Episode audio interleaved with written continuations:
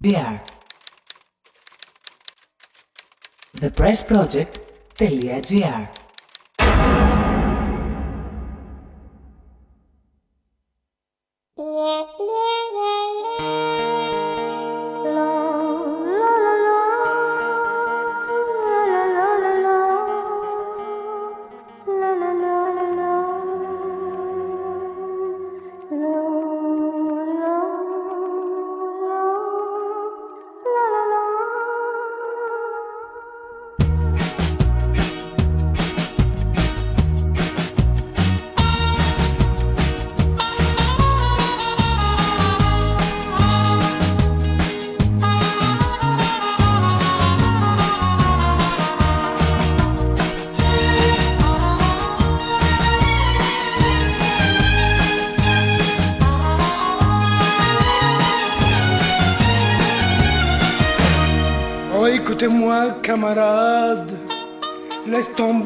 cette fille, tu m'entends. Elle va te rendre malade et tu vas souffrir longtemps. Je sais bien que tu l'aimes, tu lui as donné ton âme. Je sais bien que tu l'aimes, tu lui as donné ton âme. Mais ne t'a jamais aimé, camarade. Elle profite de toi, tu es content. Même ses paroles, elles sont froides. Tu dois les sentir pourtant.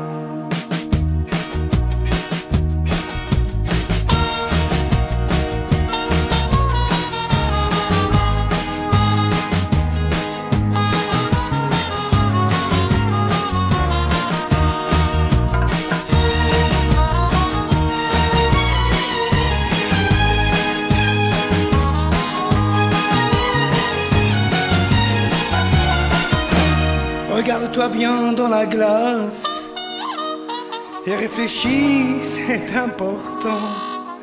Tu as choisi une épine, hélas, ce n'est pas une rose de printemps. Je sais bien que tu l'aimes, tu lui as donné ton âme. Je sais bien que tu l'aimes, tu lui as donné ton âme. Ne compte plus sur ses promesses. Καλησπέρα φίλες και φίλοι της ε, εκπομπής Φιλοπορίας της Επιτροπής Αλληλεγγύης Στρατευμένων και του δικτύου Σπάρτακος ε, πάντα κάθε Τρίτη και Πέμπτη ε, με ζητήματα της καθημερινότητας ε, του στρατού και του αντιπολεμικού κινήματος κάθε Τρίτη και Πέμπτη στις 6 με 7 και επίσης ε, κάθε δεύτερο Σάββατο ε, στις 3 η ώρα το φύλλο πορείας της τέχνης, τη θεωρία και τον πολιτισμό ε, είμαστε μαζί σας μετά τους οικοδεσπότες οι φιλοξενούμενοι από τη φιλόξενη συχνότητα του The Press Project. Ε, σήμερα θα μας απασχολήσει ας πούμε κόντρα στην επικαιρότητα. Η επικαιρότητα είναι αρκετά σημαντική στο εσωτερικό αλλά εμείς θα δούμε λίγο το γενικότερο πλαίσιο ε, μετά από μια σειρά εκπομπών φαντάζομαι και όσοι παρακολουθείτε το blog μας ε, θα έχετε υπόψη σας το τι συμβαίνει πραγματικά τι τερατουργήματα βγαίνουν μέσα από τα στρατόπεδα. Με τελευταίο ε, κρούσμα την αυτοκτονία του παιδιού από στο ΚΕΤ ε, αλλά θα προσπαθήσουμε ακριβώς για αυτό το λόγο να κάνουμε μια ανακεφαλαίωση, να ξαναδούμε λίγο το διεθνές πλαίσιο, να ξαναδούμε λίγο την γενικότερη πολιτική, τον υπεραλισμό στην περιοχή και πώς μεταφέρεται εδώ ε, για να καταλήξουμε εννοείται στα δικά μας και εννοείται στο τι, ε, τι σημαίνει για, για την στρατευμένη νεολαία και γενικότερα. Ε, θα έχουμε τη χαρά να μας βοηθήσει στην ανάγνωση των εξελίξεων, των διεθνών εξελίξεων ο Κώστας Ράπτης είναι δημοσιογράφος του εξωτερικού ρεπορτάζ χρόνια, έμπειρος. Ε, θα βρείτε άρθρα του στο capital.gr ε, και θα μας βοηθήσει στην, στο να δούμε ακριβώς το, το πλαίσιο που συζητάμε. Μισό λεπτάκι για να κάνουμε τις απαραίτητες συνδέσεις και επανερχόμαστε με τον Κώστα. Ce n'est pas pour tes beaux yeux au fait Si elle t'a pris le bras devant les gens Toi tu veux jouer Roméo et Juliette mais ne pense qu'à ses amants. Je sais bien que tu l'aimes, tu as donné ton âme. Je sais bien que tu l'aimes, tu as donné ton âme. Tu deviens sourd à cause d'une fillette. Toi qui te crois intelligent. Excuse-moi vraiment, tu es belle. Ce n'est pas de ta faute, monsieur Pigeon.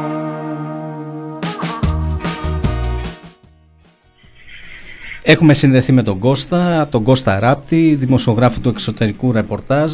Ε, καλησπέρα Κώστα. Καλησπέρα και από μένα. Σε ευχαριστούμε για την αποδοχή της πρόσκλησης. Ε, θα μας βοηθήσει με το γενικότερο πλαίσιο και κυρίως με την δημοσιογραφική σου επαγγελματική σου ιδιότητα ε, και για να μην ε, το κουράζουμε ε, κατευθείαν στο ζουμί. Ε, υπάρχει όντως αλλαγή πολιτικής ε, μετά την ανάληψη του Biden, μετά τέλος πάντων την τετραετία Τραμπ ή αυτό δεν μπορεί να υποθεί ακόμα ή δεν υπάρχει τέτοιο πράγμα. Κατευθείαν στο ζουμί. Νομίζω είναι πολύ νωρίς να υποθεί ακόμα. Ε, έχω πάντα την υποψία ότι τα στοιχεία της συνέχειας υπερισχύουν των στοιχείων της τομής ανάμεσα στις δύο κυβερνήσεις, αυτή του Τραμπ και αυτή του Τζο Μπάιντεν. Ωστόσο γίνεται σαφές ήδη ότι από την πλευρά της νέας κεφαλής του Λευκού Οίκου υπάρχει ένας προσανατολισμός προς το παρόν περισσότερο στο εσωτερικό μέτωπο των ΗΠΑ αν μπορούμε να το αποκαλέσουμε έτσι, και ένα σχετικό χαμήλωμα των τόνων ε, σε ό,τι έχει να κάνει με ανοιχτές ανταραθέσεις με ανταγωνιστές ή με τριβές με δίστροπους ε, συμμάχους. Το λέω αυτό γιατί ο Biden εκφώνησε την ας το πούμε προγραμματική ομιλία της ε, εξωτερικής πολιτικής του στην ετήσια διάσκεψη του Μονάχου την προηγούμενη εβδομάδα που βέβαια λόγω πανδημίας έγινε διαδικτυακά και είναι ένα κείμενο αρκετά διαφωτιστικό αυτό στο οποίο ξεχωρίζει ε, ο σκληρός τόν απέναντι στη Ρωσία. Σε αντιπαράθεση... Απέναντι στη Ρωσία, όχι απέναντι στην Κίνα. Όχι απέναντι στην Κίνα όπως θα φανταζόταν Είναι ολοφάνερο ότι το μεγάλο ανοιχτό ερώτημα της Αμερικανικής ηγεσίας παρελθούσας και παρούσας είναι ε, το πώς θα σταθεί απέναντι στην κινέζικη ανάδυση. Και στην ε, συγκριτικά αντίστοιχη κάμψη της αμερικανικής ηγεμονίας. Πόσο μάλλον που η κινέζικη ανάδυση συνοδεύεται από ένα ολόκληρο σχέδιο ευρασιατικής ολοκλήρωσης στο οποίο συμπράττει όλο και πιο ενεργά η Ρωσία και όχι μόνο. Ε, ότι αυτό λοιπόν είναι το κεντρικό ερώτημα, μολονότι και στην ομιλία του, του Τζο Μπάιντεν η Κίνα καταγγέλλεται ως ανταγωνιστής και μάλιστα ως ένας ανταγωνιστής ο οποίος ε, κάνει κατάχρηση των κανόνων του οικονομικού παιχνιδιού διεθνώς Παρ' όλα αυτά είναι πολύ ισχυρότερα τα βέλη που εξαπολύονται εναντίον ε, της Ρωσίας του Βλαντίμιρ Πούτιν, ο οποίος και κατονομάστηκε ρητά σε αντίθεση με τον Σιτζιπίν στην ομιλία του Τζο Μπάιντεν στην διάσκεψη του Μονάχου.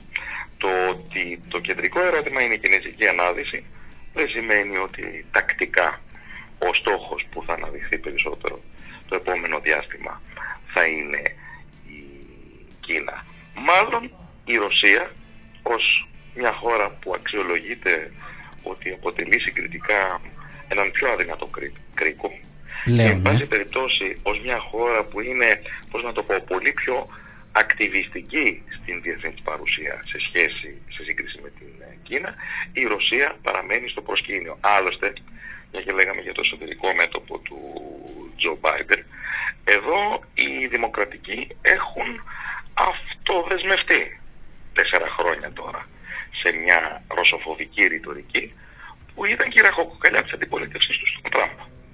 Έτσι δεν είναι; Ναι, πράγματι. Ε, από εκεί και πέρα, ακόμα και σε σχέση με την ε, τόσο καταγγελόμενη Ρωσία, Ε, μπορεί παρόλα αυτά να δει κανείς ότι ο Biden που είναι μια πολύ παλιά καραβάνα της διεθνούς σκηνής ε, κινείται κάπως πραγματιστικά. Από τη μια μεριά υπάρχει η υπαρκτή αντιπαράθεση, υπάρχει η σκληρή ρητορική, από την, από την άλλη όμως υπάρχουν και κινήσεις αναζήτησης ενός modus vivendi. Και η πιο χαρακτηριστική, που νομίζω αξιολογήθηκε στη Μόσχα, ήταν προφανώς διότι έτσι διασφαλίζει και την αμερικανική πλευρά από, τα, από αδιέξοδα στα οποία δεν είχε συμπαρασύρει mm-hmm. πολιτική Τραμπ. Η πιο χαρακτηριστική είναι η ανανέωση της συμφωνίας New Start για τον έλεγχο των ε, πυρηνικών εκπλήσμων. Έκλεινε η συμφωνία αυτή στα, ε, στα, στα τέλη του, του Ιανουαρίου, ε, στο, τον Φεβρουάριο. Ε, και εσπευσμένα ανανεώθηκε η ισχύ της για άλλα πέντε χρόνια από την κυβέρνηση του Τζο Μπάιντεν που μόλις είχε έρθει στα πράγματα. Να θυμίσουμε ότι είναι διμερής συμφωνία, είναι μεταξύ ΙΠΑ και Ρωσίας για τους ε, διεπηρετικούς βαλιστικούς πυράβλους, έτσι δεν είναι; Και να θυμίσουμε ότι η εμπλοκή από την εποχή του Ντόναλτ Τραμπ προέκυπτε από το γεγονός ότι η Ουάσιγκτον τότε τουλάχιστον έλεγε ότι δεν βλέπει νόημα στο να προχωρήσει σε μια νέα συμφωνία που θα είναι διμερής όπως το παρατήρησες αν η συμφωνία αυτή ε, δεν συμπεριλαμβάνει από εδώ και πέρα και την Κίνα που έχει το δικό της σαφώς μικρότερο πυρηνικό Ναι, ε, επομένως ε, τα πρώτα δείγματα όπως λες φαίνονται ακριβώς νομίζω ο τίτλος σου ίσως να είναι αυτός ότι η, το πιάνω κατευθείαν από την περίπτωση της Ρωσίας η συνέχεια υπερισχύει της, της, τομή, της τομής ακριβώς και φαίνεται και από την αντίδραση της, του ίδιου του ρωσικού παράγοντα που η αλήθεια είναι ότι πλέον εξαγγέλει και πολιτεύεται ρητά ότι δεν υπάρχει καμία προσδοκία καλυτέρευσης των σχέσεων με, την, με τη ΣΥΠΑ. Δηλαδή ο άνεμος της αλλαγής του Biden φαίνεται ότι από εκεί ε, έχει ήδη τελειώσει, αν υπήρξε ποτέ. Η Ρωσία έχει ενδιαφέρον ε, αυτό που ανέφερες, αλλά όχι μόνο. Ότι δηλαδή έχει υπάρξει μια σημαντική νομίζω και πάντως συνολική αλλαγή της ρωσικής ρητορικής. Ε, ότι δεν επενδύει πια προσδοκίες στη Δύση συνολικά, όχι μόνο στις Ηνωμένες Πολιτείες. Αυτό ήταν η συνέχεια. Γιατί με την Ευρωπαϊκή Ένωση. Αυτό ήταν η συνέχεια. Κώστα με προλαβαίνεις. Ε, θα ήθελα να σε ρωτήσω για να φτάσουμε ας πούμε και στις γενικότερες σχέσεις απέναντι, πώς διαμορφώνονται απέναντι στη Ρωσία αν όντως υπάρχει, είναι ένα άλλο μεγάλο μέρος, έχει απασχολήσει πάρα πολύ τη συζήτηση και εννοείται τις εκτιμήσεις μας όλων ε, για τις σχέσεις Ευρωπαϊκής Ένωσης και, και ΕΠΑ. Με τον Τραμπ υπήρχε η λεγόμενη απόσταση, υπήρχαν δυσκολίες, δεν υπήρχε κοινό σχέδιο, ε, υπήρχε μια, μια συνεχή οριακά και πολεμική, αποκριτική ως πολεμική ε, αποκαθίστανται, έχουμε εξελίξεις εκεί, για να, γιατί νομίζω επηρεάζει και το γενικότερο που πήγε, ξεκίνησε να λες για τη Ρωσία. Αλλά ας δούμε πρώτα τη σχέση ΠΑΕ. Την έφερα ως παραδειγμα ε, που είναι βεβαίως ένας θεσμός παραδοσιακά αφιερωμένος στη διαπράνωση της διατλαντικής σχέσης. Ε. Ε, η διάσκεψη του Μονάχου ήταν το φόρουμ στο οποίο πριν από δύο χρόνια ο Τζο Μπάιντεν που τότε βέβαια δεν ασκούσε εξουσία είχε υποσχεθεί στο ευρωπαϊκό του ακροατήριο ότι οι Ηνωμένες Πολιτείες θα επιστρέψουν. Και στην εμφάνισή του στην ίδια διοργάνωση την προηγούμενη εβδομάδα ως πρόεδρος πια είχε την ευκαιρία να το θυμηθεί και να διαβεβαιώσει ότι οι Ηνωμένες Πολιτείες επέστρεψαν. Επέστρεψαν εννοούσε στη διατλαντική σχέση. Την οποία mm-hmm. διατλαντική σχέση, να θυμηθούμε πώ την όριζε ο πρώτος Γενικός Γραμματέας του ΝΑΤΟ, Λόρδος Ισμέη. Έλεγε ότι σκοπός ύπαρξης της συμμαχίας είναι να κρατάει τους Αμερικανούς μέσα, μέσα στην Ευρώπη εννοούσες, τους Ρώσους έξω και τους Γερμανούς κάτω. Ε, αυτό το μέσα έξω κάτω είναι ένα ε, σχήμα αρκετά περίπλοκο. Θέλω να πω οι ευρωπαϊκές ηγεσίες σαν έτοιμες από καιρό υποδέχτηκαν την ε, προεδρία Τραμπ ε, που θα τις απάλασε από τις πιέσεις του προηγούμενου Αμερικανού Προέδρου σε ό,τι αφορά ε, τις αμυντικές τους δαπάνες αλλά και από την δύσκολη θέση, από τον ε, Μπελά να το πούμε έτσι, να πρέπει να συνομιλούν με τις Ηνωμένες Πολιτείες με διαφορετικούς κανόνες παιχνιδιού. Με μια σχέση που τη λέγαμε στον καιρό του Τραμπ συναλλακτική. Ο Biden διαβεβαιώνει ότι η σχέση δεν είναι συναλλακτική. Ε, είναι μια σχέση, όπως είπε, βασισμένη σε κοινές αξίες. Φρόντισε όμως να υπενθυμίσει ότι και επί των ημερών του παραμένει ε, η απέτηση για μεγαλύτερη συνεισφορά των Ευρωπαίων στην κοινή άμυνα. Αλλά αυτό ίσως είναι συγκριτικά και το λιγότερο. Αν σκεφτούμε τι άλλου τύπου απαιτήσεις συνοδεύουν ε, αυτήν την διατλαντική ε, σχέση και μάλιστα αν την φανταστούμε όπως λέει ο Biden στηριγμένη σε έναν κοινό αγώνα απέναντι στον αυταρχισμό. Τον αυταρχισμό εννοείται των ευρασιατικών δυνάμεων πάντα. Ε. Ε, Μόνο σε αυτές κολλάει αυτή η κατηγορία. Ε, Καταλαβαίνω, αλλά για να σε προβοκάρω, ας πούμε, για να συνεχίσεις τη σκέψη σου, θα έλεγα, θα ρώταγα μάλλον, αν όντως κάτω από τον τίτλο περί κοινών αξιών, στρατηγικών εταίρων, ότι επιστρέφουμε, τα ανέφερες πολύ σωστά, αν όντως γεμίζει, γιατί ε, το ανέφερες, ε, υπάρχουν θέματα τα οποία επιστρέφουν και φαίνεται ότι δεν υπάρχει καμία αλλαγή πολιτική. Στη σχέση με τη Ρωσία, ε, στην απέτηση συγκεκριμένα ε, για εγκατάλειψη του αγωγού σύνδεσης Ρωσίας-Γερμανίας, Ρωσίας-Ευρωπαϊκής Ένωσης δηλαδή, ε, σε μια σειρά ζητήματα δηλαδή.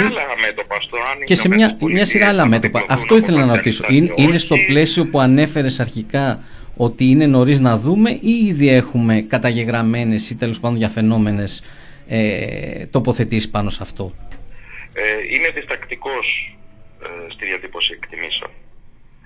Αλλά για να μείνουμε στο, στην ευρωαμερικανική σχέση, το βασικό πρόβλημα που είναι πολύ αντικειμενικό ε, έχει να κάνει με την αντιπατικότητα της θέσης και των επιδιώξεων της ίδιας της Γερμανίας, που είναι η ηγεμονική δύναμη στην Ευρώπη. Η Γερμανία ε, ήταν σε μια θέση πολύ προνομιακή, να μην ε, χρειάζεται να απασχολείται πολύ με τα ερωτήματα της ασφαλείας της, που την είχε εμπιστευτεί στο ΝΑΤΟ. Και ταυτοχρόνως όμως να ασκεί την ε, μερκατιλιστική της πολιτική βλέποντας όπως είναι λογικό όπως το πάει η δυναμική των πραγμάτων όλο ένα και περισσότερο προς Ανατολάς. Προς την Κίνα ως εξαγωγική αγορά προς τη Ρωσία ως προμηθευτή ενέργειας και ούτω καθεξής. Και είναι το πόσο πολύ είχαν κλιμακωθεί οι αμερικανικές πιέσεις ε, ε, εναντίον της Γερμανίας για τον αγωγό ρωσικού, τον ε, υποθαλάσσιο αγωγό ρωσικού φυσικού αερίου Nord Stream 2 που είναι κοντά στην ολοκλήρωσή του ε, αλλά αποτελεί και αντικείμενο αμερικανικών κυρώσεων. Ε, οι τελευταίες ειδήσεις μας λένε ότι και σε αυτό το μέτωπο χωρίς πώς να το πω, στρατηγικά να έχει απομακρυνθεί η πίεση πάντως προς το παρόν ε, προκύπτει μια συμβιβαστική φόρμουλα η οποία θα επιτρέψει στους ε, Γερμανούς να ολοκληρώσουν το έργο. Οπότε ίσως και σε αυτό το μέτωπο τη στιγμή αυτή ε, οι τόνοι να πέφτουν. Αλλά το γεγονός ότι ε, ο Nord Stream 2 ήταν το μεγάλο ερώτημα στη γερμανο-ρωσική ε, σχέση δεν κρίνεται από τις εναλλαγές κυβερνήσεων στην Ουάσιγκτον τόσο όσο από το γεγονός, το ξαναλέω, ότι αντικειμενικά ε, η Γερμανία ε, βιώνει μια αντίφαση ή τέλος πάντων οι επιδιώξεις της ε, έχουν να κάνουν με συνδυασμούς που δεν είναι πάντοτε επιτρεπτοί στο διεθνές σκηνικό. Αυτό είναι και ένα ιστορικό ερώτημα σε σχέση με την η ναι, Γερμανία που αντιμετωπίζει τη Ρωσία από τον 19ο αιώνα με ένα μείγμα δέους και αποστροφής και ταυτοχρόνως διάθεσης για συνεργασία με όλες αυτές τις δυνατότητες που δίνει ο χώρος στα ανατολικά της ε, Γερμανίας. Απ' την άλλη ακούμε, ακούμε με μεγάλη προσοχή ό,τι μας αναφέρεις. Θα έβαζα όμως τη συζήτηση ε, για παράδειγμα για να το δούμε λίγο σε ένα πλαίσιο γιατί όντως ε, έχεις δίκιο ότι δεν είναι τόσο σαφή τα πράγματα και ίσως είναι και αρκετά νωρίς να τα κρίνουμε αλλά για να έχουμε μια βάση την ατζέντα που έβαλε η Φορντελάιντεν σε σχέση με τις ε, επαφές και το τι περιμένει τι περίμενε μάλλον στην αρχή της εκλογής, ε, της εκλογής Biden η Ευρωπαϊκή Ένωση σε αυτό το τέλος πάντων με την πτώση του Τραμπ. Ε, πρώτο ήταν το θέμα των εμβολίων, πήγε κατά διαόλου, δεν το συζητάμε. Ο ένας στην ουσία κλέβει τον άλλον, ο κλέψης το κλέψαντος εντός εισαγωγικών. Ε, ένα θέμα για παράδειγμα ας πούμε είναι η ενέργεια... Η πια αυτή τη στιγμή είναι πάρα πολύ μέσα στη λογική του blame game για ένα φιάσκο που σε ό,τι αφορά ναι. την Νιγηρία. Αλλά εννοώ έχουμε ήδη ένα μηδέν γκολ από τα αποδητήρια. Ένα, ένα δεύτερο θέμα είναι ο Nord Stream που γενικά οι Αμερικάνοι λίγο ε, πραγματικά απειλούν όποιον πάει να εμπλακεί. Εδώ να σε διακόψω, mm-hmm, γιατί μπορεί σε τελική ανάλυση καθοριστικό να είναι το τι θέλει η Γερμανία, αλλά δεν είναι και η μόνη που παίζει σε αυτό το παιχνίδι από ευρωπαϊκής πλευράς. Λόγω χάρη είναι πολύ ότι τώρα τελευταία, εκμεταλλευόμενος αυτή τη συγκυρία ναι, που ναι. περιγράφουμε, θυμήθηκε ο Εμμανουέλ Μακρόν, ο Γάλλος πρόεδρος, να εκφράσει και για πρώτη φορά γίνεται αυτό δημοσίως τις επιφυλάξεις του για την ολοκλήρωση του Nord Stream 2. Προφανώς φροντίζει ε, να τοποθετηθεί στις νέες εξελίξεις. Να πλασαριστεί κάπως πιο κοντά στις Ηνωμένες Πολιτείες σε μια στιγμή που τα χαρτιά ξαναμοιράζονται. Ένα τρίτο θέμα τότε της ατζέντας ήταν ε, τα, η γενικότερα ε, πέρα από την ενέργεια που και εκεί το συζητάμε ήταν οι νέες τεχνολογίες, η τεχνολογία γενικώς και ειδικά τα δίκτυα 5G. Πολύ αμφιβάλλω αν οι Αμερικάνοι θα πάνε πίσω και ενδεχομένως και από, αυτό το, το ζήτημα. Άρα νομίζω, και, και η σχέση με την Ευρωπαϊκή Ένωση... είναι ποιοι και πόσο από τους Ευρωπαίους θα αντισταθούν σε αυτήν την. Ναι, ακριβώς. Επομένως, διαμορφώνεται επί του πρακτέου και με, κάτω από τους τίτλους, που σαφέστατα είναι αυτοί, οι κοινές αξίες, η στρατηγική συμμαχία κτλ. κτλ. Ε, υπάρχει ένα πραγματικό ερώτημα, νομίζω εκεί είναι και εκεί θα φανεί ε, τι θα γίνει. Αν πραγματικά υπάρχει υλική βάση να μοιραστεί μια πίτα, υπάρχει πίτα, θα εμφανιστεί η πίτα και επομένως να έχουν για τη μοιρασιά αυτής της πίτας να έχουν και κοινή πολιτική όσο γίνεται τουλάχιστον σε μεγάλα και κομβικά ζητήματα ή, ή είπαμε την ναι. Ε, να συνεχίσω κι εγώ τη μεταφορική έκφραση. Νομίζω Παρακαλώ. ότι η πίτα κατά εξοχήν ζυμώνεται στην Ασιατική Ήπειρο. Mm-hmm.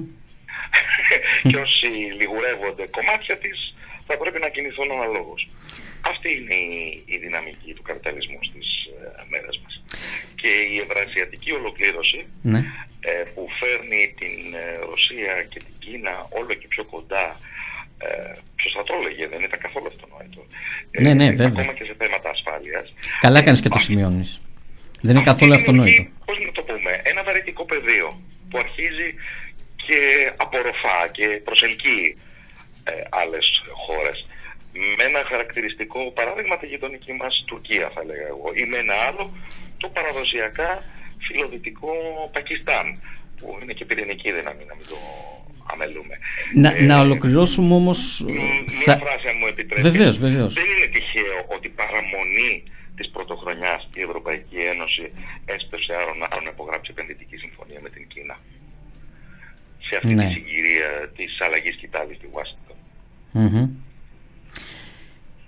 Ναι, καταγράφεται. Ε, δεν σε διέκοψα, με συγχωρείς για πριν, απλά ήθελα να το ξαναφέρω εκεί που ε, με λίγα λόγια ε, εξέτρεψα λίγο την πορεία της συζήτησης. Επομένως όλα αυτά γυρνάει στη Ρωσία ε, και ίσως σαν κοινό μέτωπο πλέον και πολύ πιο εχμηρό είπα ε, κοινό μέτωπο απέναντι στη Ρωσία η οποία αντιδρά. Αυτό που ξεκίνησε να μας λες πριν. Οι τρεις αιώνες έβλεπε τον εαυτό της ως μία από τις μεγάλες δυνάμεις στο ευρωπαϊκό παιχνίδι που ήταν τότε το κέντρο του κόσμου.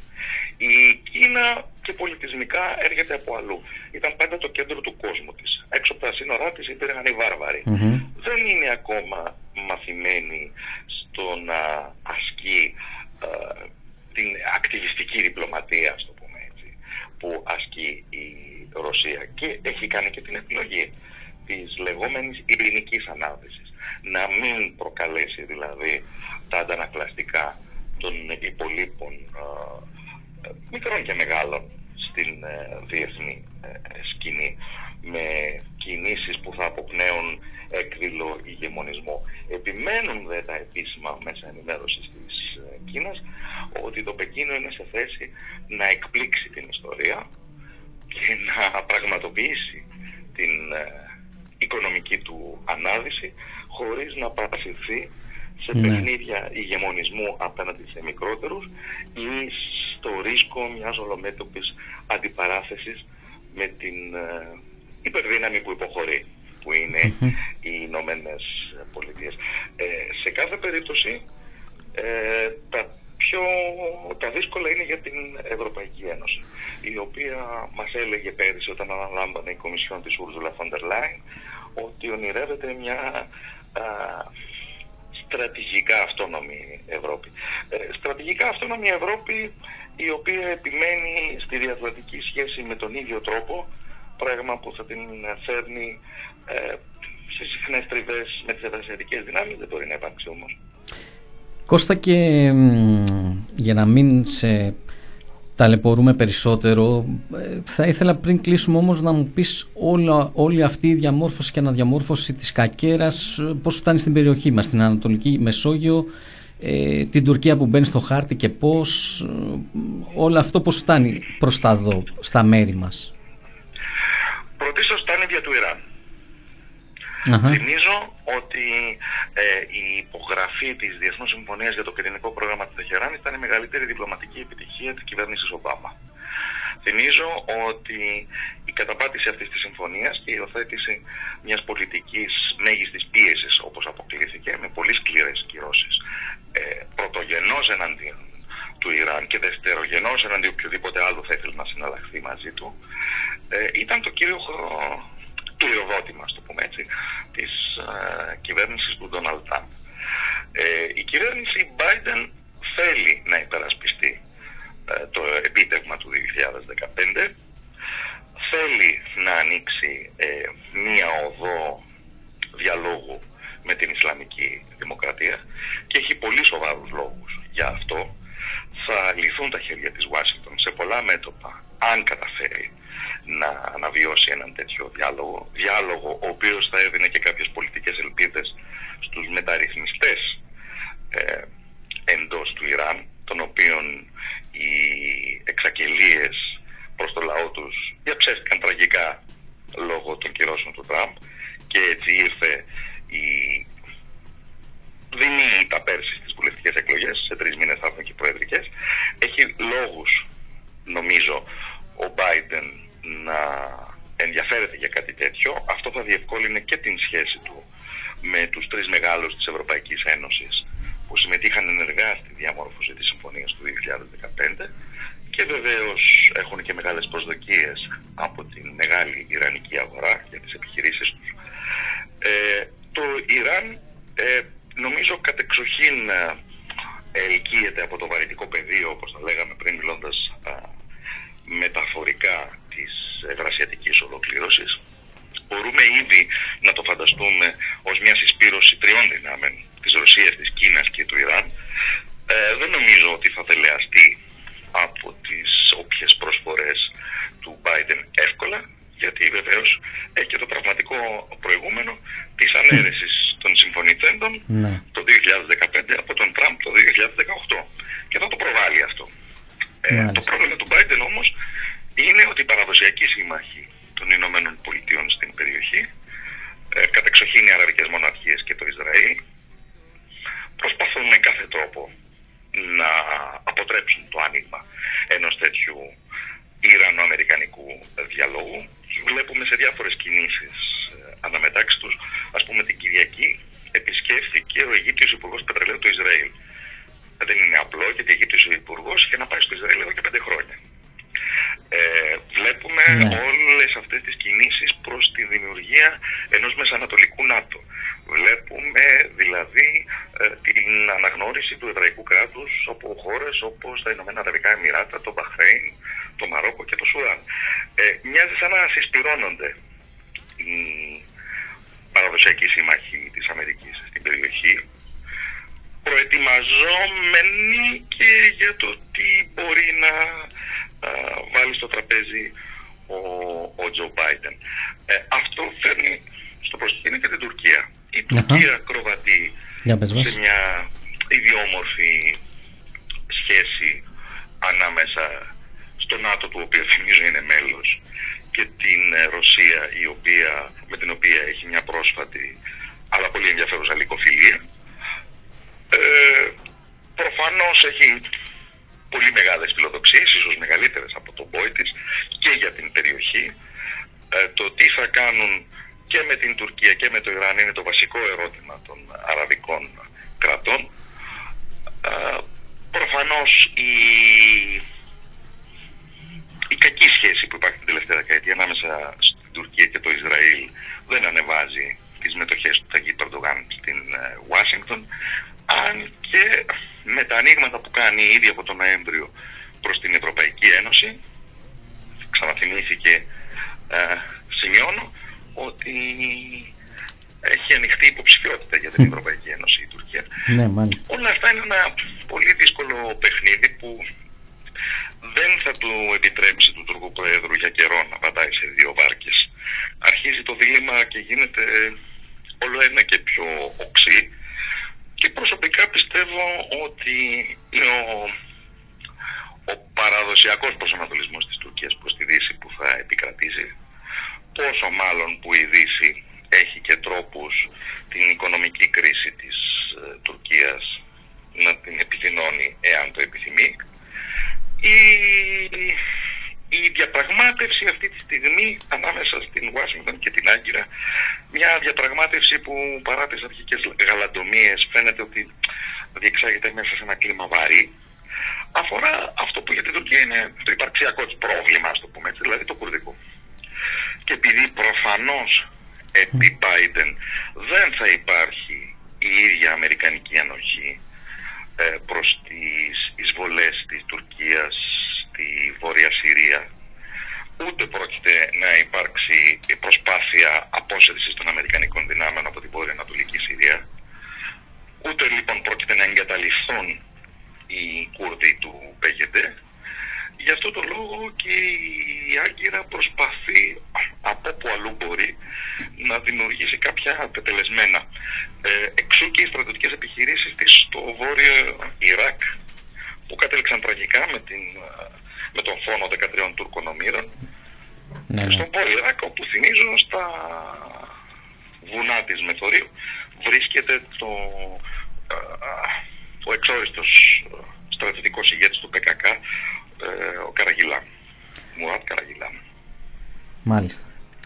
Ε, Κώστα νομίζω μας βοήθησες ε, επαρκέστατα για να βάλουμε τις, ε, τα πιο στην σκακέρα να δούμε τους αντιπάλους κυρίως να δούμε το πως εξαπλώ, εξαπλώνεται, ανοίγει γιατί όντως είμαστε στο άνοιγμα ακόμα οι, mm-hmm. οι τυχόν αλλαγές της εξωτερικής πολιτικής υπό τον Biden, τον είπα υπό τον Biden ε, να σε ευχαριστήσουμε εκτός, αν θες, εκτός αν θες να προσθέσεις κάτι που θεωρείς απαραίτητο.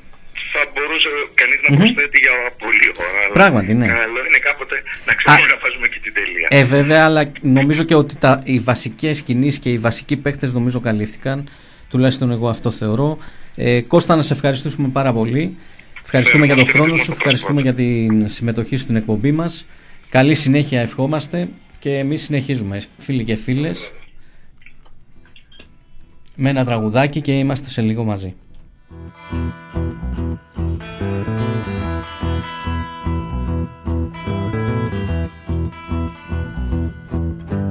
All of you good workers, this news to you I'll tell. The rights we take for granted now, we have no right to sell.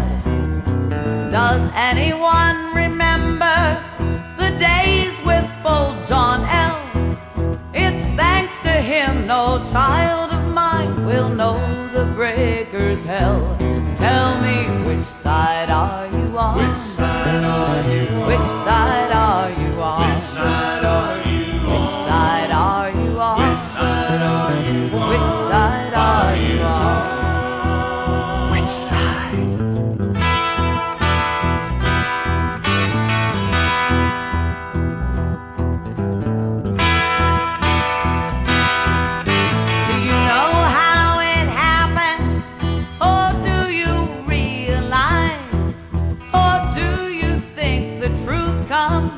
From the world of suits and ties. They preach cooperation. Don't listen to their lies.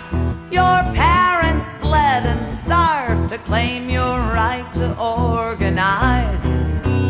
Which side are you on? Which side are you Which side are you on? Which side are you Which side are you on?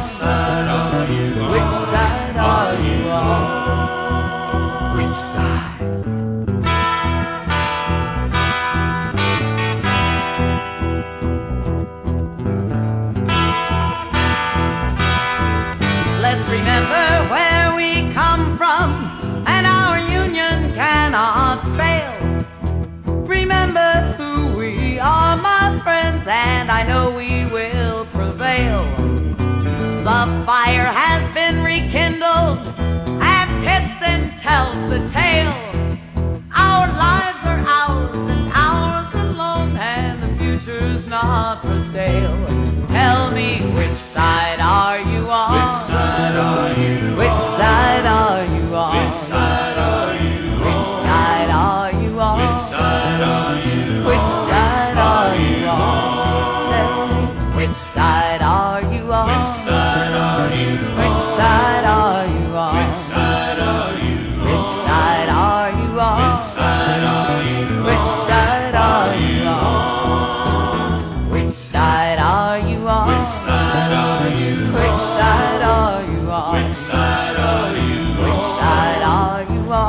side are you Which side are you on? Which side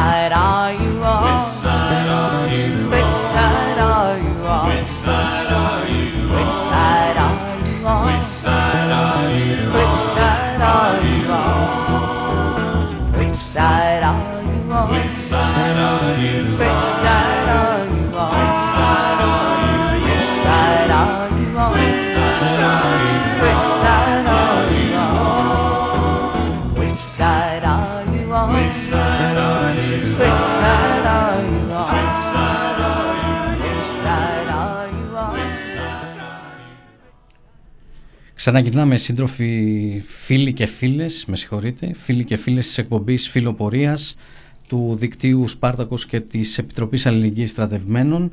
Ε, σήμερα μ, κάνουμε την ανάγνωση των διεθνών εξελίξεων, κυρίως μετά την αλλαγή ηγεσίας στη ΣΥΠΑ, ε, το τι έφερε και τι φέρνει η ενδεχόμενη συζητούμενη όπως λένε αλλαγή πολιτικής από τον Biden.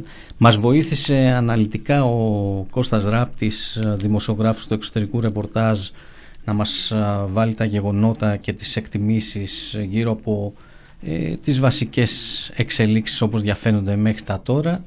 Ε, μ, συμφωνούμε με την εκτίμη- εκτίμηση ότι είναι υπό εξέλιξη ε, η- το ξεδίπλωμα της νέας πολιτικής που θέλει ο Biden. Είναι κρίκος όντως το Ιράν, α, το πώς θα πολιτευτεί γύρω από αυτό γιατί καθορίζει και τις σχέσεις του ε, τον ΗΠΑ με μια σειρά χώρες στην περιοχή που πλέον όπως μας ανέφερε και ο Κώστας Ράπτης ε, είναι σε μια προσπάθεια, μ, είναι μια αρκετά κοντινή σχέση και μια προσπάθεια ίσως και δημιουργίας εντός ή εκτός εισαγωγικών του ΝΑΤΟ της περιοχής. Ε, και το σημειώνουμε αυτό γιατί νομίζουμε ότι καθορίζει και τις έχει αντανάκλαση και στη σχέση στην περιοχή και τη σχέση που το ελληνικό κράτος χτίζει. Ε, πολύ, πολύ έτσι ε, σύντομα να θυμίσουμε την αμυντική συμφωνία συνεργασίας ε, με τα Ηνωμένα Αρα- Αραβικά Εμμυράτα. Ε, τη σχέση με τη Σαουδική Αραβία. Ε, επίκειται και η αποστολή συστοιχίας Patriot με προσωπικό Έλληνες στρατιωτικούς που θα υπηρετούν τους Patriot.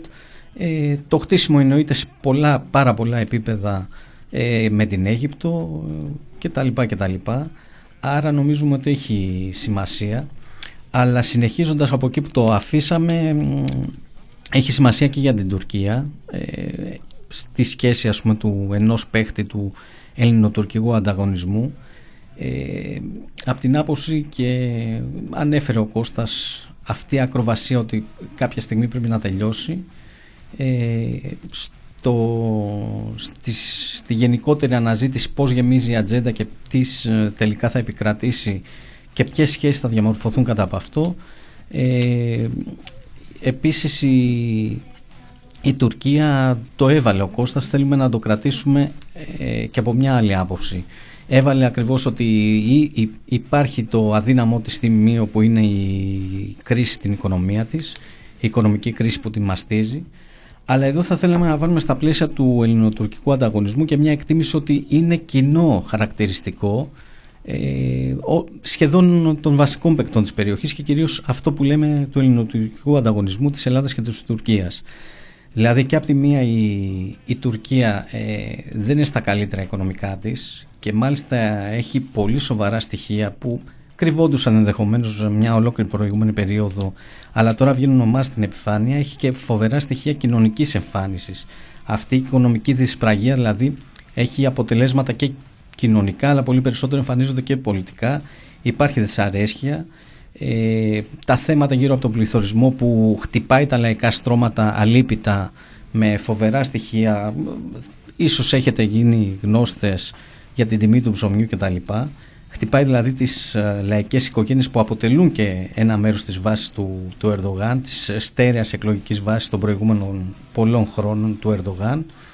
Ε, βαρύ χτύπημα στην Τουρκία του Ερντογάν στους νέους με την ανεργία, είναι υψηλότερο το ποσοστό, αλλά και απ' την άλλη και προφανώς οι πολιτικές εξελίξεις όπως ε, για παράδειγμα δεν δεν είναι τόσο ευνοϊκές όσο ένα προηγούμενο διάστημα. Ε, για παράδειγμα έχει το, το εμπόδιο και έχει μπροστά του το φοιτητικό κίνημα που ε, αποτελεί πραγματικά αποτελεί ε, σοβαρό εμπόδιο στο να κυριαρχήσει στην ε, πολιτική σκηνή όπως το έκανε το προηγούμενο διάστημα στην ουσία χωρίς αντίπαλο. Έχει δημιουργήσει σοβαρές τριβές και είναι και έκφραση της κοινωνικής δυσαρέσκειας.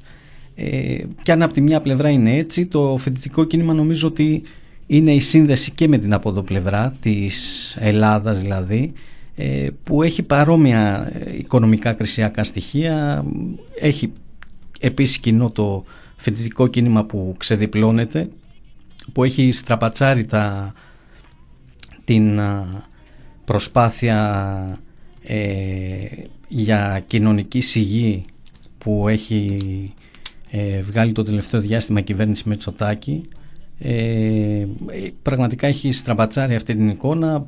Εντάξει ειδικά με την πρόφαση των μέτρων για τον κορονοϊό. Το γύψο που ήθελε να επιβάλλει και συνεχίζει να προσπαθεί να το επιβάλλει. Ε, αλλά δεν είναι μόνο αυτό το κοινό. Είπαμε και τα κρισιακά στοιχεία.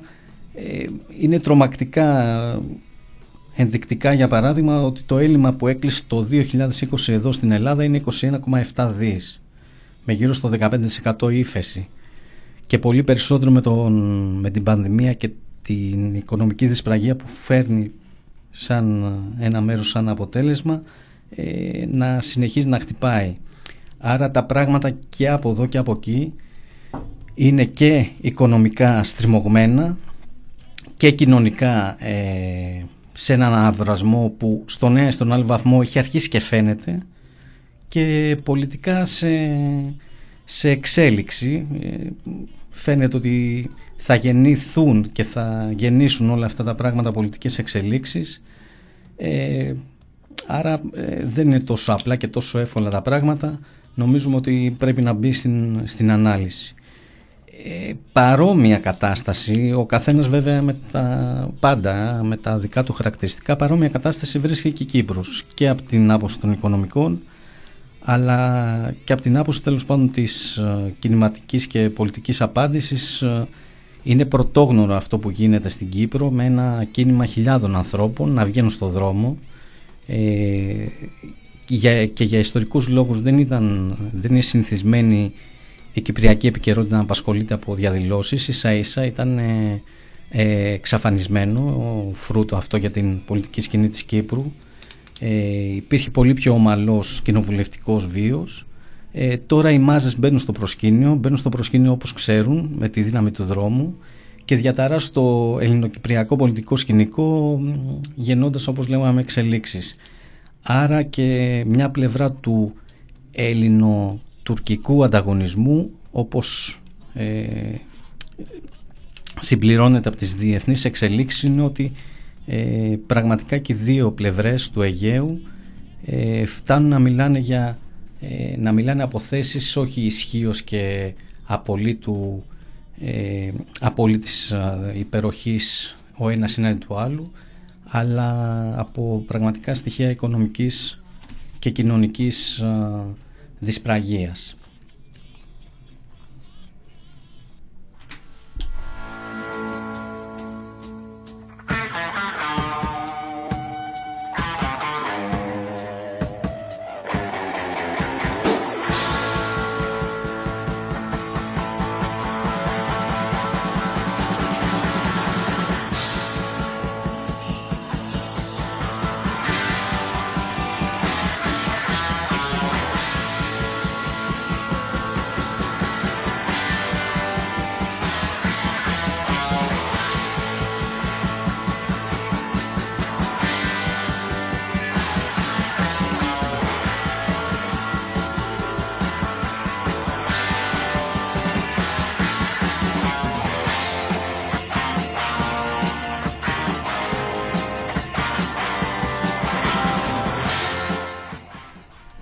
Στοιχεία κρισιακά όπως λέγαμε και για τις δύο πλευρές του Αιγαίου ε, δυστυχίας για τους λαούς και στις δύο πλευρές για τον τουρκικό και ελληνικό λαό και ελληνικό κυπριακό και τουρκιακό τουρκο-κυπριακό αντίστοιχα. Ε, και το λέμε αυτό σαν τοποθέτηση το πώς εκφράζονται και πώς ε, γιώνονται οι, οι γενικότερες εξελίξεις, οι διεθνείς εξελίξεις όπως τις καθορίζει ο κορυφαίος συμπεριαλιστικός παράγοντας, ο Αμερικάνικος ε, από την άποψη του ελληνοτουρκικού ανταγωνισμού ε, που επαναλαμβάνουμε τη θέση μας ότι είναι επιθετικός και άδικος και από τις δύο πλευρές του Αιγαίου. Ε, παλεύουν για ε, στη μέση του πουθενά, στη μέση της 200 ε, μίλια από τις ακτές και πάει λέγοντας ε, από οποιοδήποτε νησί να, να βγάλουν για τις πολυεθνικές κυρίως για την εκμετάλλευσή τους από τις πολυεθνικές υδρογονάθρακες ε, με τεράστιο περιβαλλοντολογικό κόστος που δεν θα βελτιώσει σε καμία περίπτωση ούτε τη ζωή του Κυπριακού, Ελληνοκυπριακού και Τουρκικού ούτε του τουρκικού ούτε του ελληνικού λαού. Είναι και δύο επιθετικοί και άδικοι σκοποί τους και η πολιτική τους και ο ανταγωνισμός τους και πολύ περισσότερο ε, στα πλαίσια αυτών των διεθνών εξελίξεων οι οποίες ε, ξανα ε, γεννάνε, ανα, διαμορφώνουν και αναδιαμορφώνουν τέλος πάντων της, ε, της κακέρα είναι και πολύ επικίνδυνες. Και σε αυτό το, το πρίσμα είναι πραγματικά ανησυχητικά τα πράγματα. Ε, αν βάλουμε ότι σε όλο το προηγούμενο διάστημα ε, του κρύο ζέστη όπως το έχουμε ε, αναλύσει εμείς και όπως το λέμε εμείς της, του διπόλου από τη μία πολεμική ένταση, πολεμική προετοιμασία και και με το δάχτυλο στη σκανδάλη ή του διαλόγου, της διαπραγμάτευσης ε, κτλ. κτλ. Είχαμε εκτιμήσει όλο το προηγούμενο διάστημα ότι αυτό στην ουσία είναι οι δύο πλευρές του ίδιου νομίσματος. Τώρα φαίνεται πολύ περισσότερο γιατί ακριβώς στην, ε, στη φάση που και οι δύο έχουν συμφωνήσει στα πλαίσια του ΝΑΤΟ ε, για διάλογο. Οι διερευνητικές επαφές είναι υπό εξέλιξη. Έχει γίνει ο πρώτος γύρος στην Κωνσταντινούπολη εκκρεμεί ο δεύτερος γύρος που θα γίνει στην Αθήνα. Ε, ακριβώς υποτίθεται δηλαδή στη φάση του διαλόγου. Ε, η σύγκρουση δεν σταματάει. Ε, οι πολεμικές προετοιμασίες δεν σταματάνε και πολύ περισσότερο τα τυχόν ε, λεγόμενα ατυχήματα όταν έρχονται τόσο κοντά ε, οι πολεμικές δυνάμεις των δύο χωρών ε, δεν αργούν, μπορεί να μην αργήσουν.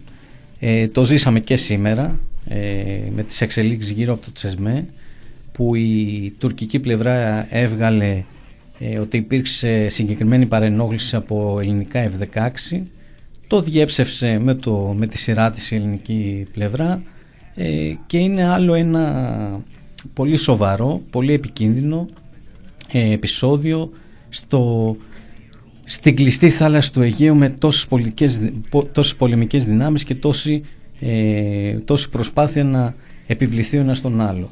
Ε, ο κίνδυνος επομένως του πολέμου ε, άσχετα από τη φάση συμπλέκονται έτσι κι αλλιώς και μπερδεύονται άσχετα από τη φάση που υποτίθεται είναι της ένταση του διαλόγου είναι επικίνδυνος για τους λαούς και πιστεύουμε ότι ακριβώς το αντιπολεμικό κίνημα πρέπει να δώσει την απάντηση και στις δύο πλευρές του Αιγαίου εμείς εδώ από την πλευρά μας στην, ε, στην πλευρά της Ελλάδας το εργατικό κίνημα, το συνολικό αντιπολεμικό κίνημα πρέπει να σταματήσει τις προσπάθειες του πολέμου με το σταμάτημα των εξοπλισμών με την άρνηση να ε, πολεμήσουμε και να ε, προφυλάξουμε τις ε, γεωτρήσεις που θα κάνουν ε, χιλιάδες, εκατοντάδες μίλια μακριά από, την, από τις ακτές ε, με το σταμάτημα της πολεμικής μηχανής όπου αυτή εκφράζεται είτε με την έρευνα μέσα στα πανεπιστήμια είτε με τους εξοπλισμούς είτε με την ατοητική συμμετοχή που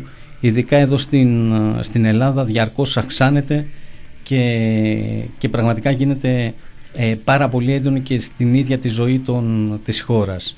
Ε, πολύ έντονη από την άποψη ότι αυτή τη στιγμή για παράδειγμα 8 πλοία πολεμικά πλοία της, της Ελλάδας υπηρετούν σε αποστολές στο εξωτερικό ε, είτε διμερείς είτε με διμερή συμφωνία όπως για παράδειγμα με, το, ε, με τα Ηνωμένα Αραβικά Εμμυράτα μία φρεγάτα ή στα πλαίσια του ΝΑΤΟ και στα πλαίσια ασκήσεων με διάφορους, διάφορες παραλλαγές στα πλαίσια του ΝΑΤΟ.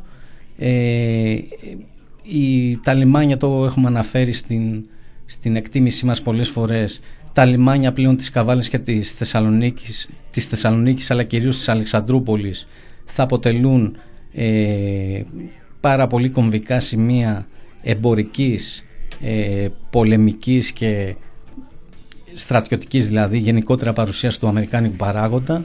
Ήδη το επόμενο διάστημα θα εξελιχθεί τεράστια ε, διέλευση ε, χιλιάδων Αμερικανών στρατιωτών ε, για την πιο πραγματική άσκηση απέναντι στη Ρωσία είναι δηλαδή η υλοποίηση όλων αυτών που συζητάγαμε πριν της, ε, του σχεδίου νατοικής περικύκλωσης της Ρωσίας ας πούμε και των εξελίξεων που φέρνει αυτή με την αλλαγή που συζητάγαμε της πολιτικής ηγεσίας με τον Biden κτλ. κτλ. Ε, επομένως το επόμενο διάστημα ε, θα δούμε και στην πράξη την, το τι σήμαινε αυτό που καταγγέλαμε όλο τον προηγούμενο καιρό τη μετατροπή δηλαδή των λιμανιών της Βορείου Ελλάδος σε ε, αμερικανικών συμφερόντων λιμάνια ε, τα οποία θα χρησιμεύσουν και ήδη φαίνεται με τις ασκήσεις που θα γίνουν, έχουν γίνει και στο παρελθόν αλλά θα γίνουν και στο το επόμενο διάστημα. Ε, θα χρησιμεύσουν για την ε, ε, για ασκήσεις τέλος πάντων που θα στοχοποιούν τη Ρωσία και έρχονται σε συνέχεια της ε, της προσπάθειας η Ελλάδα, η ελληνική αστική τάξη να, να συμπληρώσει, να αποτελέσει τον καλύτερο εκφραστή των υπηραλιστικών συμφερόντων και επιδιώξεων στην περιοχή ε, και γι' αυτό τέλος πάντων να έχει το πάνω χέρι ε, στον ανταγωνισμό με την Τουρκία. Και αυτό σημαίνει ότι ε, όλοι οι εξοπλισμοί που έχουν ε, εξαγγελθεί και υλοποιούνται Ήδη έχουμε την, την εξέλιξη πλέον, την υλοποίηση της παραγγελίας των γαλλικών αεροπλάνων Ραφάλ, ε, συνολικό κόστος 10,5 δις, ε, τις εξαγγελίες για την αναβάθμιση και τον εξοπλισμό, επανεξοπλισμό των υπόλοιπων αεροπλάνων του ε, ελληνικού στόλου. Έχουμε τις εξαγγελίες και στις ειδήσεις στην ειδησιογραφία πλέον μπαίνει έντονα την τις προθέσεις για εξοπλισμό με νέες φρεγάτες. Ε, το κόστος ε, αναμένεται να φτάσει 4 με 6 δις και τέλος πάντων στην, φαίνεται το ανήκοστο που είχε βγει το προηγούμενο διάστημα περίπου το Σεπτέμβριο του 2020 ότι για τα επόμενα 15 χρόνια η Ελλάδα θα διαθέσει γύρω στα 60 δις σε πολεμικό εξοπλισμό σκεφτείτε σε μια χώρα χρεοκοπημένη όλη την τελευταία δεκαετία βαριά χτυπημένη από την πανδημία ε, σε φοβερή οικονομική δυσπραγία ότι για τα επόμενα 15 της χρόνια από το 21 έως το 34 θα ξοδέψει 60 δις σε πολεμικούς εξοπλισμούς, σε όπλα.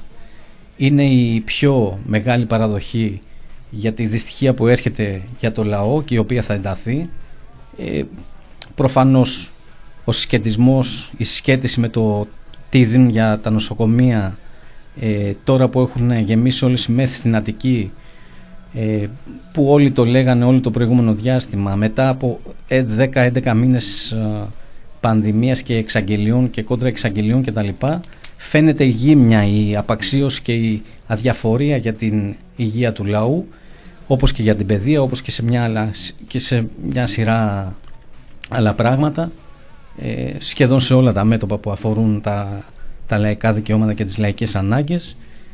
Και ακριβώς γι' αυτό ε, η επιλογή τους, η επιλογή της, της αστικής τάξης των κυβερνώντων είναι να ε, τροφοδοτηθεί ακόμα περισσότερο η, η προσπάθειά τους για σύμπλευση με, την, με τον υπεραλισμό, με τα υπεραλιστικά σχέδια. Ε, για την προσπάθεια όπως σε τίτλο ε, συμπυκνώνεται για την Ελλάδα-Ισραήλ των Βαλκανίων. Με ρόλο στη, συνολικά στην Ανατολική Μεσόγειο ε, στα Βαλκάνια με τις αγορές αυτές που προείπαμε με ε, τις αγορές ε, όπλων εξαιρετικά επιθετικού και επεκτατικού χαρακτήρα ε, η προσπάθεια είναι σαφής. Η στόχευση είναι σαφής αυτή η επιδίωξή τους η επιδίωξη για την Ελλάδα-Ισραήλ των Βαλκανίων και τη σύμπλευση με το γενικότερο υπεραλιστικό σχέδιο για την περικύκλωση και στοχοποίηση της Ρωσίας για, την, για τον συνεχή αδυσόπιτο ελληνοτουρκικό ανταγωνισμό φέρνει όλο ένα και μεγαλύτερη δυστυχία στο λαό, φέρνει μεγαλύτερη αδεινά και πολύ περισσότερο πιστεύουμε και γι' αυτό παλεύουμε ότι η ανάγκη ενός αντιπολεμικού κινήματος που θα βάλει στόπ στα σχέδιά τους, θα βάλει τις λαϊκές ανάγκες μπροστά, θα πει ότι δεν πολεμάμε για τα συμφέροντά τους, είναι επιτακτική. Νομίζω ότι ολοκληρώνουμε με αυτό. Ε, ήταν το φύλλο πορείας, η εκπομπή του δικτύου Ελεύθερος Φαντάνος Σπάρτακος και της Επιτροπής Αλληλεγγύης Στρατευμένων. Ε, έχουμε ξανά ραντεβού το Σάββατο, είναι δεύτερο Σάββατο ε, μεθαύριο. Η εκπομπή φιλοπορίας στις τέχνες, τη θεωρία και τον πολιτισμό ε, κάθε δεύτερο Σάββατο στις 3. Ε, έχουμε και μεθαύριο εκπομπή, σας περιμένουμε όλους και όλες ε, με θέμα την 30 χρόνια καπιταλιστική αναδιάρθρωση στην εκπαίδευση και οι απαντήσεις του κινήματος, του εκπαιδευτικού κινήματος. Με πλούσια συζήτηση για όλα αυτά τα 30 χρόνια και με αφορμή τα, τα παιδιά, τους φοιτητές, τις φοιτήτριες που ξαναβγήκαν στον δρόμο, που ξαναγράφουν ιστορία.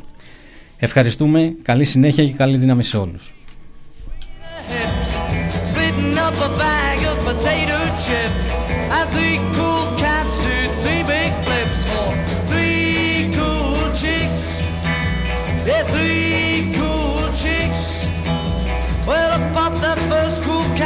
said, man, look at that, man, do you see what I see?" Well, I want that middle chick, I want that little chick. Hey, man, she one chick for me. Hey. Well, three cool chicks.